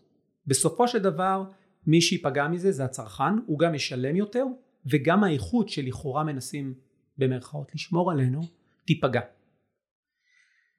ולהפך בתחומים שרף הכניסה הוא נמוך יותר נכון יכול להיות פעם במקרה כן שבגלל שרף הכניסה נמוך אז יש נזק. אבל מצד שני אם תסתכל על זה קח טכנאי גז יש רישוי נכון? נכון. ועדיין בבניין שליד אה, ההורים של אשתי אה, כן הבניין התפוצץ בגלל טכנאי גז שעשה שם שעשה שם איזה משהו שהוא לא בטיחותי. הבניין אה, הבניין ממש אה, קרס כן? אה, ואז אתה אומר רגע אבל יש רישיון. מה זה אומר הרישיון הזה עכשיו אני לא בעד שלא יהיה רישיונות בתחומים כמו גז אוקיי? זה שלא, שלא זה ישתמע. אני בעד שבתחומים שנוגעים באופן ישיר לסכנת חיים אז שיהיה רישיון אוקיי? זה לא אומר שלא יהיו סכנות ובוודאי שלא צריך להוסיף עוד חסמי כניסה לתחומים כמו נגיד אינסטלציה או טכנאי מקררים. הנזק המקסימלי הוא לא כזה גדול, אולי זה פיצוץ בצנרת, נכון? אה, אז כל מקום שמנסים כאילו להגן עלינו הצרכנים, בסופו של דבר התוצר יהיה, התוצאה תהיה אה, תשלום יותר גבוה, כי יש פחות תחרות, וגם איכות יותר נמוכה, כי יש פחות תחרות. אז בעצם אתה אומר שהקונספט של מדרג זה דבר שצריך להיות בכל מקום. זאת אומרת, בוא ניקח קבלנים למשל. Mm-hmm. אה, קבלני בניין, מהמם. הם לא במדרג לדעתי, נכון? קבלנים שבונים בניינים לא. נכון. נכון. אז אני אומר, אם אתה, אתה אומר בוא נוריד את ה... למינימום את ה... בעצם את החסמים, אבל ניתן להם המון המון, אבל ניתן שקיפות מאוד גבוהה, מהמם. כמו שאצל המנועלנים מהמם. בעצם, שבגלל שיש המון, אבל למרות שהחסם נורא נמוך, בעצם עולה הציונים, מהמם. לעומת אה, דברים אחרים שיש בהם פחות אנשים. לא- נכון. ככל ש... זה נכון עכשיו, נכון, בסדר, יש תחומים שנוגעים בחיי אדם, ושם הרישיון הוא נדרש. ואני, למשל, אני לא, אני, אני לא חושב שלא צריך להיות רישיון לחשמלאי, אוקיי? כן. אמ, אבל ככל, אני חושב שלמשל בתחום השיפוצים יש פה בעיה. זה שרוצים להפוך אותך לעובר עבירה פלילית אם עשית למישהו שיפוץ ב-40 אלף שקל, יש פה בעיה. כי יכול להיות ש- שיש מישהו שהוא... איפה הבעיה? אני חושב שקודם כל הבעיה בפגיעה בחופש העיסוק. זאת אומרת, אתה בן אדם מבוגר, ואני בן אדם מבוגר, ורוצים להתקשר אחד עם השני, ואני סומך עליך כשיפוצניק, כי ראיתי איך שיפצת את הבית שלך יפה. אני אומר, בוא תעשה לי גם, אתה הופך להיות עבריין. יש פה בעיה, בעיה ברמה, בעיה מבחינת החופש, חופש העיסוק של בן אדם. ובסוף זה גם פוגע בצרכן באופן חד משמעי. מי דוחף? תבדוק, תבדוק מי האינטרסנטים שדוחפים לכל מיני רישיונות ואתה תגלה שזה בעצם הגילדה שמנסה לצמצם את אפשרות הכניסה. וזה נכון להרבה תחומים. אמ, אני הייתי הולך אה, יותר אה, קיצוני גם כן, בוא ניקח את תחום עריכת הדין. אוקיי? אני לא מדבר על אה, ליטיגציה שבאים ועומדים מול בית משפט ואולי צריך שם איזה שהם חוזה מסחרי. למה שלא, אם אני סומך עליך שתעשה לי, או עורך דין מקרקעין, אני סומך עליך שתעשה לי את ה... אז היום הרף כניסה יוצר, למרות שמה שקרה בפועל לאורך השנים בתחומים האלה, שדווקא בגלל שרף הכניסה היה גבוה, יצר שם אה, תעריפים גבוהים, יצר הרבה ביקוש, נכון? נכון, זה יש הרבה גם. אז היום יש הרבה. אגב, לדעתי בכלל, אגב, אני רוצה להגיד שאם יש משהו שמדרג צריכה להיכנס אליו, זה עריכת דין. אני חושב אז שאנשים רגע, אין רגע, להם אתה- מושג הרי בכלל מה עושים. מת, קודם כל אתה מתפרץ לדלת פתוחה, אנחנו פתחנו את התחום הזה במדרג, אה, יש כמה תחומים שכבר משגשגים בתחום ה- אה, עריכת דין, אה, כל הנושא של מקרקעין זה משגשג, אוקיי? יש פה עורכי דין שכבר קיבלו מאיתנו מאות לקוחות עם דירוגים מאוד גבוהים וגם תחומי עריכת דין נוספים כמו משפחה, נזיקין, דיני עבודה, אה, כן, אה, יופי, אני שמח לשמוע, כי, כי באמת אני, שוב פעם, כמו שאמרת, אני, אה, לפעמים כשאנשים לא יודעים על שמדרג עוסקת במשהו זה גם בעיה, ואני באמת שלא ידעתי, ואני רואה את זה כדבר שהוא מאוד בעייתי, אנשים פשוט, אתה יודע, הדברים הכי חשובים בחיים שלהם, אין להם מושג את מי הם בוחרים. וזה כאילו גם בגלל שברוב הדברים לא משתמשים ב... ביום יום. ביום יום, יותר מזה, אם אתה עושה חוזה עם מישהו, הסיכוי שתצטרך אשכרה להגן על החוזה הזה הוא לא גבוה. אז בעצם אין לך מושג אם מי שעשה את זה עשה את זה עבודה טובה או לא. נכון. אה, אני חושב אבל שהשאלה הזאת היא האם הלקוח, בעצם אתה מעלה פה שאלה יותר גדולה, האם בכלל הלקוח יודע לדרג את איש המקצוע? נכון, זה ממש. זאת שאלה אה, גדולה שגם אני שאלתי את עצמי לאורך הדרך, זאת אומרת אמרתי יכול להיות, מתי השאלה הזאת עלתה? כשראיתי מקרים שהלקוח נתן דירוג מאוד טוב לעסק למרות שהמחיר שהוא לקח היה יקר באופן, באופן אובייקטיבי לשירות הספציפי. וראיתי מקרים הפוכים של עסק קיבל שירות דירוג גרוע על מחיר נניח למרות שהמחיר היה זול באופן אבסולוטי.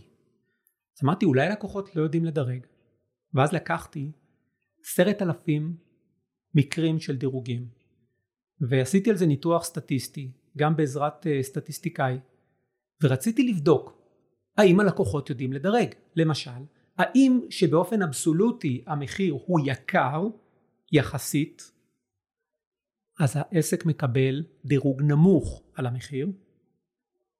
ולהפך. והתשובה היא כך. במקרים ספציפיים הלקוחות לפעמים טועים. בממוצע חוכמת ההמונים לא טועה בכלל זאת אומרת למרות שיש מקרים ספציפיים שאתה תגיד הלקוח הזה לא יודע לדרג הוא נתן ציון גרוע למרות שהיה מגיע ציון טוב ולהפך בממוצע עסק שהוא יקרן יקבל דירוג נמוך על הפרמטר מחיר, עסק שהוא זול יקבל ציון גבוה על הפרמטר, ואתה אומר איך, איך הלקוח יודע אם הוא זול או יקר, הוא לקח רק שירות אחד. התשובה היא ברוב המקרים הלקוחות כן יודעים, זה אפילו עניין של תחושה סובייקטיבית, אוקיי? יש לך תחושה, זה מרגיש לך יקר, מרגיש לך זול. בממוצע התחושות הסובייקטיביות האלה הופכות למשהו אובייקטיבי ו- ונכון ומדויק ברמה סטטיסטית. אני יכול לומר בפה מלא שאם אתה רואה עסק באתר שיש לו ציון על פרמטר מחיר מתחת לתשע וחצי הוא יקרן. עסק שיש לו ציון שנושק לתשע שמונה תשע תשע על המחירים שלו הוא זול. נקודה. אני פשוט מסתכל על המחירון שלכם ואז בודק אם הם עושים את זה לפי זה. יפה, זה גם שיטה. אבל לא לכל השירותים יש מחירון, דווקא העבודות הגדולות יותר, בעייתיות. אז יש כן. לנו מחשבונים לאיתור, מחשבון לשיפוצים, מחשבון להובלות, כי המחירון הוא עובד באופן אוטומטי, זאת אומרת הוא קורא את חוות הדעת, אבל כשאתה מדבר על שיפוץ, עצם הקריאה של חוות הדעת היא לא מספיקה כדי להבין בדיוק מה היה השיפוץ, נכון? זאת אומרת גם כתוב שיפוץ של דירת חמישה חדרים, מה בדיוק עשו שם, אם החליפו את הצנרת, לא החליפו את הצנרת, נכון? נכון. אה, לכן יש לנו מחשבונים שאתה יכול להזין את כל הפרמטרים ואומרים לך כמה, אה, כמה זה אמור לעלות. השאלה שלי בעריכת דין, חוזרים לעריכת דין, כי זה עכשיו משגע אותי. עכשיו דיברנו על זה ואחרי זה משגע אותי. האם אפשר לעשות יחס בין העבודה לכמות ההצלחה? וזה גם, אגב, אחת הבעיות הכי גדולות זה ההתפשרויות. אתה מדבר פה על אה, ליטיגציה, תביעות, כן, התחומים שאנחנו כרגע עוסקים בהם הם לא שם, אוקיי? מעט, זאת אומרת יש מעט, ברוב המקרים זה לא מה שמדובר, אמ, ברוב המקרים זה כל מה שקשור, אה, אני אומר, תחום המקרקעין למשל פורח ושם זה בדרך כלל חוזה לרכישת דירה, מכירת דירה, דברים מהסוג הזה. נכון, יש קצת דיני עבודה, אה, תעבורה, אבל אה, אמ, אתה יכול להיות בטוח שאם הלקוח לא זוכה, אז הוא לא מרוצה. כן. זאת אומרת, אם הלקוחות מרוצים, אז כנראה שהם קיבלו את מה שהם רצו, פחות או יותר.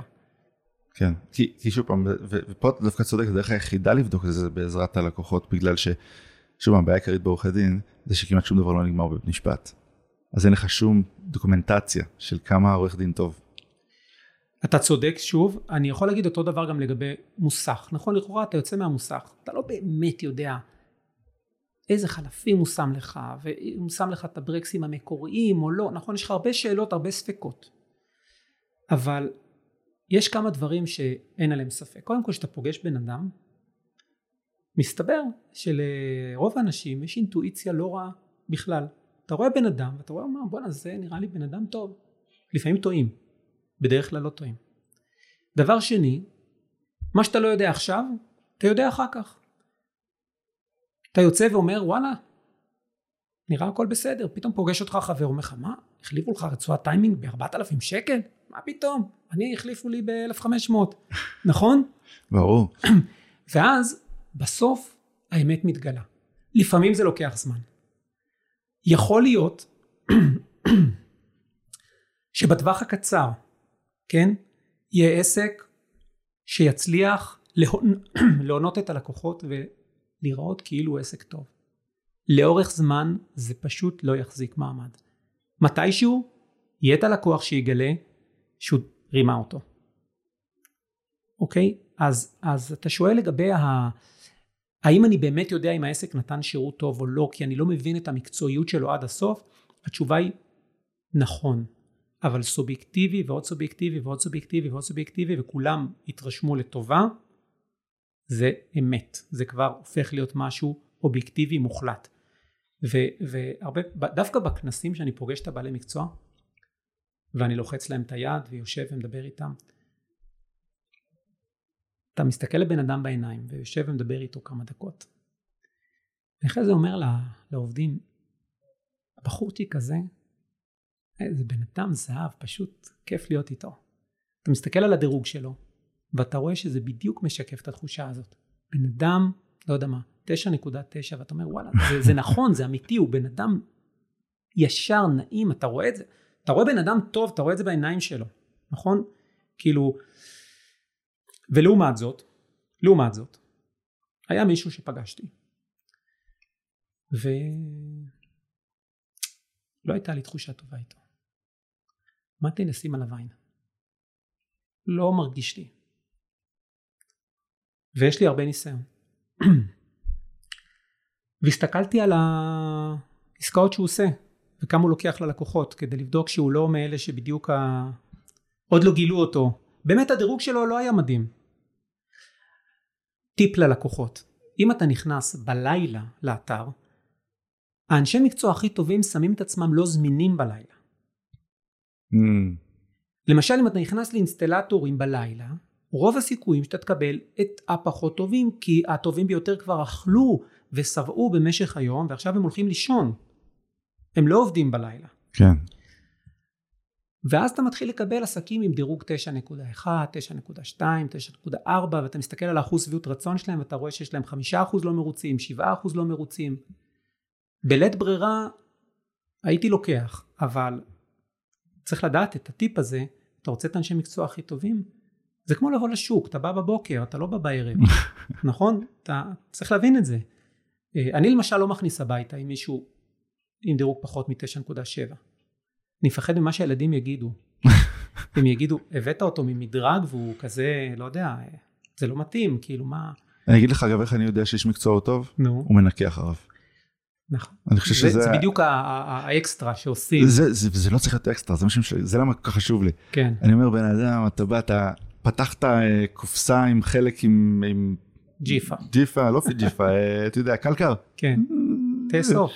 ותאמין לי, אני עד היום לא ראיתי איש מקצוע אה, רע שמנקה אחריו. מדהים. אין להם את הסבלנות לזה. אין לו את הסבלנות לזה, אה, בורח. נכון, זה, ב- זה בהחלט אינדיקציה. אני מאוד מאמין גם ב, באינטואיציות של הרבה מאוד אנשים. זאת אומרת, בן אדם אחד יכול לטעות, וגם אני יכול לטעות לפעמים, אבל לא סיימתי את הסיפור. עקבתי אחרי העבודות שהוא אה, עשה. סליחה. אני מתנצל. וגיליתי, ואז ראיתי אה, מקרה שהוא הפקיע מחיר בעדות שמש. ראיתי הפקעת מחיר באופן מובהק. קודם כל הוצאנו אותו מאתר. דבר שני, פיצינו את הלקוח בלי שהוא יודע בכלל שהפקיעו לו את המחיר. זאת אומרת הלקוח אמר, "אה, בסדר, כן, קצת יקר, אבל בסדר, כאילו לא. כן, הוא קיבל פיצוי על כל ההפרש בין הסכום הסביר לעבודה לבין מה שלקחו ממנו. אנחנו החזרנו לו את הכסף. מדהים. והעסק כבר לא איתנו. אה, וזה מתחזק לי ל... ל... זאת אומרת, הוא לא היה מהמובילים ברשימה, אבל הוא עדיין קיבל פניות בדרך כלל בשעות הערב. כן. ואני תמיד, כואב לי הלב כל פעם שאני רואה עסקים שאני כזה, אה, זה לא מאה אחוז, זה לא מה ש... לא, הלקוחות באים למדרג, הם רוצים לדעת שהם יכולים להיות רגועים ב-99 אחוז. אני בכוונה לא אומר 100 אחוז כי אין 100, אבל הם רוצים לדעת שהם יכולים להשאיר את המפתח ושיעשו מה שצריך והכל יהיה בסדר ויש להם דירה ב- ב- ב- בעיר אחרת ומזמינים אותו ויודעים שזה סגור. ושיש מישהו שזה לא 100 אחוז, זה באמת כואב לי, זאת אומרת, אני רואה מישהו שהוא עם 9.1, 2, לקוחות, דיברנו על זה קודם, יש הבדל מאוד גדול, בגלל שהדירוג הוא מאוד מדויק, כן. אז צריכים לדעת ש-9.2 זה עסק מאוד בינוני, ועסק טוב הוא מעל 9.5. אז אולי צריך לעשות אה, איזושהי נורמליזציה, שהחמש יהיה ת- תשע וחצי, ואתה יודע. הבעיה מתחילה בזה ששיטת הדירוג שלנו היא עובדת על מספרים עגולים, ואנחנו, הלקוח צריך לתת ציון 9 או 10 או 8, או ש... הוא לא יכול לתת 8 וחצי או 9 וחצי. אה, זה שינוי שאני שוקל להכניס אותו בעתיד, זה דורש הרבה עבודת פיתוח, כי זה כל המערכת כן. בנויה ככה באינטיג'רים של מספרים שלמים. ומה שהיה קורה אם היינו מכניסים אפשרות ללקוח לתת תשע וחצי, הדירוגים היו יורדים. כי יש היום המון מקרים שהלקוח אומר, טוב, ניתן לו עשר. כן. נהיה נחמד אליו, ניתן לו עשר. תשע זה קצת נמוך למה שמגיע לו, אבל עשר זה לא באמת מגיע לו, אוקיי? כן. אבל בסדר, ניתן לו עשר, למה לא? אז אה, זה מושך את הציונים כלפי מעלה, ואני רוצה לתקן את זה. התיקון, הדרך לתקן את זה היא באמת באמצעות הוספת אה, עוד, בעצם להפוך את הציונים מ-0 עד 10 ל-0 עד 100. ואז הלקוח ייתן ציון 95 זה וואו נכון? אבל גם כן התיקון יכול להיות פשוט להגיד לנו אה, לעשות אה, נורמליזציה של הכל זאת אומרת אם, אם אין לך כמעט שום דבר בצד השמאלי פשוט תעביר את הכל לאמצע. זה אפשרי אה, ודאי שזה אפשרי מתמטית טכנולוגית זה פשוט אפילו הסיבה שבחרנו שלא לעשות את זה זה שאנחנו אומרים שיטת הדירוג צריכה להיות פשוטה שקופה ובהירה באופן שאני יכול להגיד לכל אחד הדירוג הוא ממוצע מהחוות דעת האחרונות כזה פשוט אין פה איזה אלגוריתמים מסובכים, זה שיטת הדירוג. ברגע שאתה מתחיל להסתתר מאחורי אלגוריתמים ולהגיד אנחנו עושים כל מיני מניפולציות mm-hmm. על המספרים כדי לנרמל אותם, כדי להביא אותם להתפלגות הזאת, אז הלקוחות מרגישים שזה לא שקוף, יש פה משהו לא ברור בשיטה. היום העסק בעצמו יודע לחשב עוד שלוש עשיריות אני אעלה כן, ל... כן. אתה מבין? אז כן. השקיפות הזאת היא מצד אחד הופכת את זה להיות יותר פשטני, מצד שני ליותר שקוף. אז אני הולך עם הפשטות הזאת.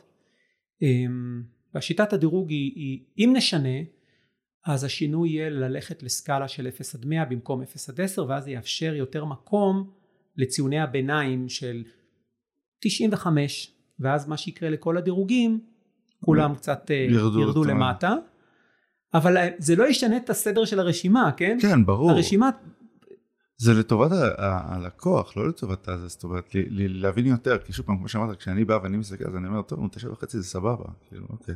תראה, תשע וחצי זה סבבה, עדיין זה סבבה. אה, אם יש לך רשימה, אבל שיש לך תשע נקודה תשע ותשע וחצי, אז אתה יודע שיש הבדל גדול בשביעות רצון, זה... תראה... כי זה בתכלס בין שמונה לעשר. לא, בתכלס, עסק שהממוצע שלו יורד מתחת לתשע, יוצא מהמערכת. כן. הם נלחמים על העשר. אז זה מתשע עד עשר. תכלס, בדיוק, זה מתשע עד עשר. אתה יודע, עסקים לפעמים מתקשרים אלינו, בוכים עם דמעות, איך לקוח נתן לי שמונה? מה לא עשיתי בשבילו? עשיתי ככה ועשיתי והייתי, הוא אמר לי שהוא מרוצה, הוא אמר לי שהכל, והוא נותן לי שמונה, כאילו, זה כואב. מצד שני, אנחנו בשיחה עם הלקוח אומרים לו, הדירוג הוא שלך, זאת הסקאלה, מחדדים מה הסקאלה, הסקאלה היא 7 מופיע באדום באתר, זה לא מרוצה, אוקיי? 8 זה מרוצה, 9 זה טוב מאוד ו-10 זה מצוין, אוקיי? והרבה מהלקוחות כזה מפרגנים, אבל עסק שמקבל הרבה תשיעיות זה לא סימן טוב. כן. כי זה כאילו, אה, היה שם משהו שלא הייתי עד הסוף מרוצה. כי אם הלקוח היה עד הסוף מרוצה הוא נותן 10. אז עסק שמקבל הרבה תשיעיות אז הוא יורד לכיוון התשע וחצי, יורד לכיוון התשע נקודה שתיים, חד, או שיותר גרוע מזה. אמ, זה נורא מעניין, תראה לפעמים אני חושב שהשיטה היא קצת נוקשה מדי, כי גם עסק עם ציון 9.6 הוא עסק מצוין, צריך להבין את זה. כן. ופשוט השיטה שמתגמלת ונותנת את, ה, את המקום, אתה יודע, המקום הראשון במדרג הוא מקבל פי שתיים לקוחות ממקום שני. ומקום שני מקבל פי שתיים ממקום שלישי. אז מה מקבל המקום הרביעי? האמת היא שמה שקורה בפועל זה שהמקום הראשון נתפס מהר מאוד, כן. פשוט תופסים אותו. ואז המקום השני נתפס, ואז המקום השלישי והרביעי והחמישי. בתחום המיזוג נאלצנו לחסום לקוחות חדשים מלקבל פרטים של אנשי מקצוע בקיץ הקודם, כי רצינו במרכאות לשמור את אנשי המקצוע ללקוחות הוותיקים שלנו כדי שלא ייכנסו לאתר ולא יהיה להם אנשי מקצוע. הביקוש היה כל כך גבוה עד שאמרנו ללקוחות חדשים אי אפשר לקבל מידע בתחום הזה וחסמנו ממש אלפי לקוחות מלקבל מידע וזאת שאלה גם שאני מתחבט בה ככל שמדרג גדלה האם נצליח לספק את הביקוש באיכות שאנחנו רוצים יש פה trade-off זאת אומרת אם אני רוצה לספק שירות לכולם אני צריך להחזיק מאגר אנשי מקצוע באיכות של 99% שביעות רצון מאגר מאוד גדול והשאלה אם יש בכלל מאגר כזה. כי גם אם אין לך זמינות זה גם כן בעיה בשירות. נכון. חוסר זמינות זה בעיה בשירות אפילו יותר מאשר אה, אם יש לך 98. נכון אבל עכשיו אנחנו העסקים אנחנו מאפשרים לעדכן אה, בזמינות 200 פנויים פנוי השבוע פנוי היום פנוי עכשיו ו- וזה כן די פותר את הנושא הזה אבל אני שואל את עצמי האם אנחנו יכולים באמת לספק ביקוש של לקוחות, הנה עובדה שלא, במיזוג אוויר, בקיץ הקודם, ראינו שהאיכות הולכת ופוחתת, עד שהגיע למצב שאמרנו ללקוחות חדשים, לא. אבל מיזוג אוויר זה דבר מאוד קיצוני, זאת אומרת, כולם יודעים שאי אפשר לעשות גיש מיזוג בקיץ. נכון, אבל uh, זה לא קרה רק במיזוג, זה קרה גם בהובלות, זה קרה uh, בחורף באיטום, אחרי הגשמים הרציניים, כן. uh, ואז אנחנו, אני שואל את עצמי, זאת אומרת יש פה trade-off, האם לרדת באיכות או לחסום לקוחות מלהשתמש בשירות. איך שלא יהיה, אני פוגע ב-DNA של מדרג. ב-DNA כתוב שאנחנו אחראים לכל שירות, מצד שני כתוב שאנחנו רוצים להגיע ל-99% שביעות רצון, אז... כן, זה, זה, זה, לפעמים זה בעיה. זה בעיה, כן. טוב. אבל uh, בסדר, אנחנו... אם כל עוד אנחנו נצליח לשמור על הרף השירות של ה-99% שביעות רצון, אנחנו דרך אגב עוד לא שם, אמרתי, אנחנו היום ב-98.3, אבל אנחנו עושים צעדים ברורים בדרך לשם. יש משהו שאתה עוד רוצה לדבר עליו שלא דיברנו עליו? כן, אני רוצה להגיד שקודם כל במדרג, אמנם אני זה שמתראיין והפנים והמייסד, אבל זה לא היה קורה באמת בלי כל האנשים הרבים והטובים שהצטרפו לאורך הדרך.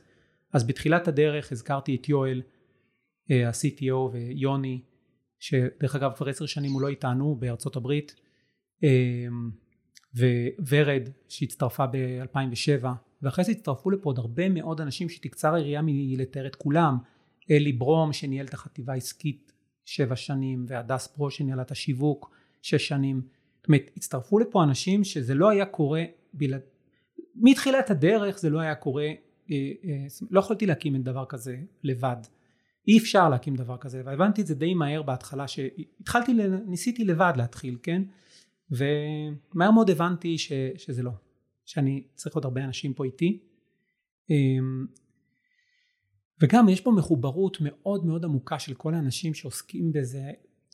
כל העובדים ש, ש, שנמצאים במדרג, כולם מאוד מאוד into it. אוקיי? וגם נשארים פה, איתנו. כן. יש נגיד את uh, גילה, שהיא היום ה product manager של מדרג. הצטרפה אלינו כשהיא הייתה בי"ב, אוקיי? ומי הייתה מוקדנית והייתה מנהלת uh, של השירות uh, לקוחות ובקרת הדירוג ואחרי זה הלכה, למדה הנדסת אלקטרון הלכה הייתה בצוות הפיתוח שנתיים. כאילו אנשים פה זה כאילו זה, זה ולמה זה אני חושב שזה זה קורה בגלל שהם אנשים מרגישים פה את תחושת השליחות תחושת שעושים משהו טוב. וואלה רוצים להמשיך עם זה זה, זה, זה, זה, זה נעים. נעים בלב ו, ו, ו, ו, אז אני רוצה פה בהזדמנות הזאת להגיד שבעצם היום מדרג זה לא אני אוקיי? מדרג זה כל האנשים וגם אנשי המקצוע שעושים באמת עבודה עצומה הם כל כך משתדלים. וגם הלקוחות שמדרגים ומשותף יש פה לקוחות הסתכלתי על לקוחה שנתנה 182 דירוגים. וואי צריכה הרבה דברים. כן. כנראה שיש לה הרבה צרכים אבל תחשוב כמה ההשקעה הזאת כן. כמה, כמה זמן היא הקדישה לזה. עכשיו היא גם נהנית מזה כמובן כן? אבל בסוף יש פה קהילה של אנשים שעוזרים אחד לשני למצוא את אנשי המקצוע הכי טובים. זה לא זה לא בן אדם אחד ש...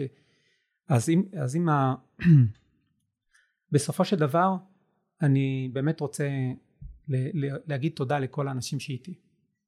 זה לגמרי מכובד ונכון אני חושב שאתה צודק במאה אחוז. תודה רבה. תודה. היה ממש כיף. תודה גל. ממש מעניין. כולם ראו עכשיו בבית את הלחיצת יד בינינו. תודה לנוחם אוחנה, על ההפקה יש לנו את אלעזר סלוטקי ועל המוזיקה המעולה עידו מימון. אגב, בספוטיפיי ובאפל פודקאסט אפשר לדרג פודקאסטים, אז אם נהניתם מהפרק אל תשכחו לדרג אותנו, זה ממש עוזר. וכמובן גם לעשות subscribe ולספר לאנשים שאתם חושבים שיכולים להפיק ממנו תועלת. יום טוב.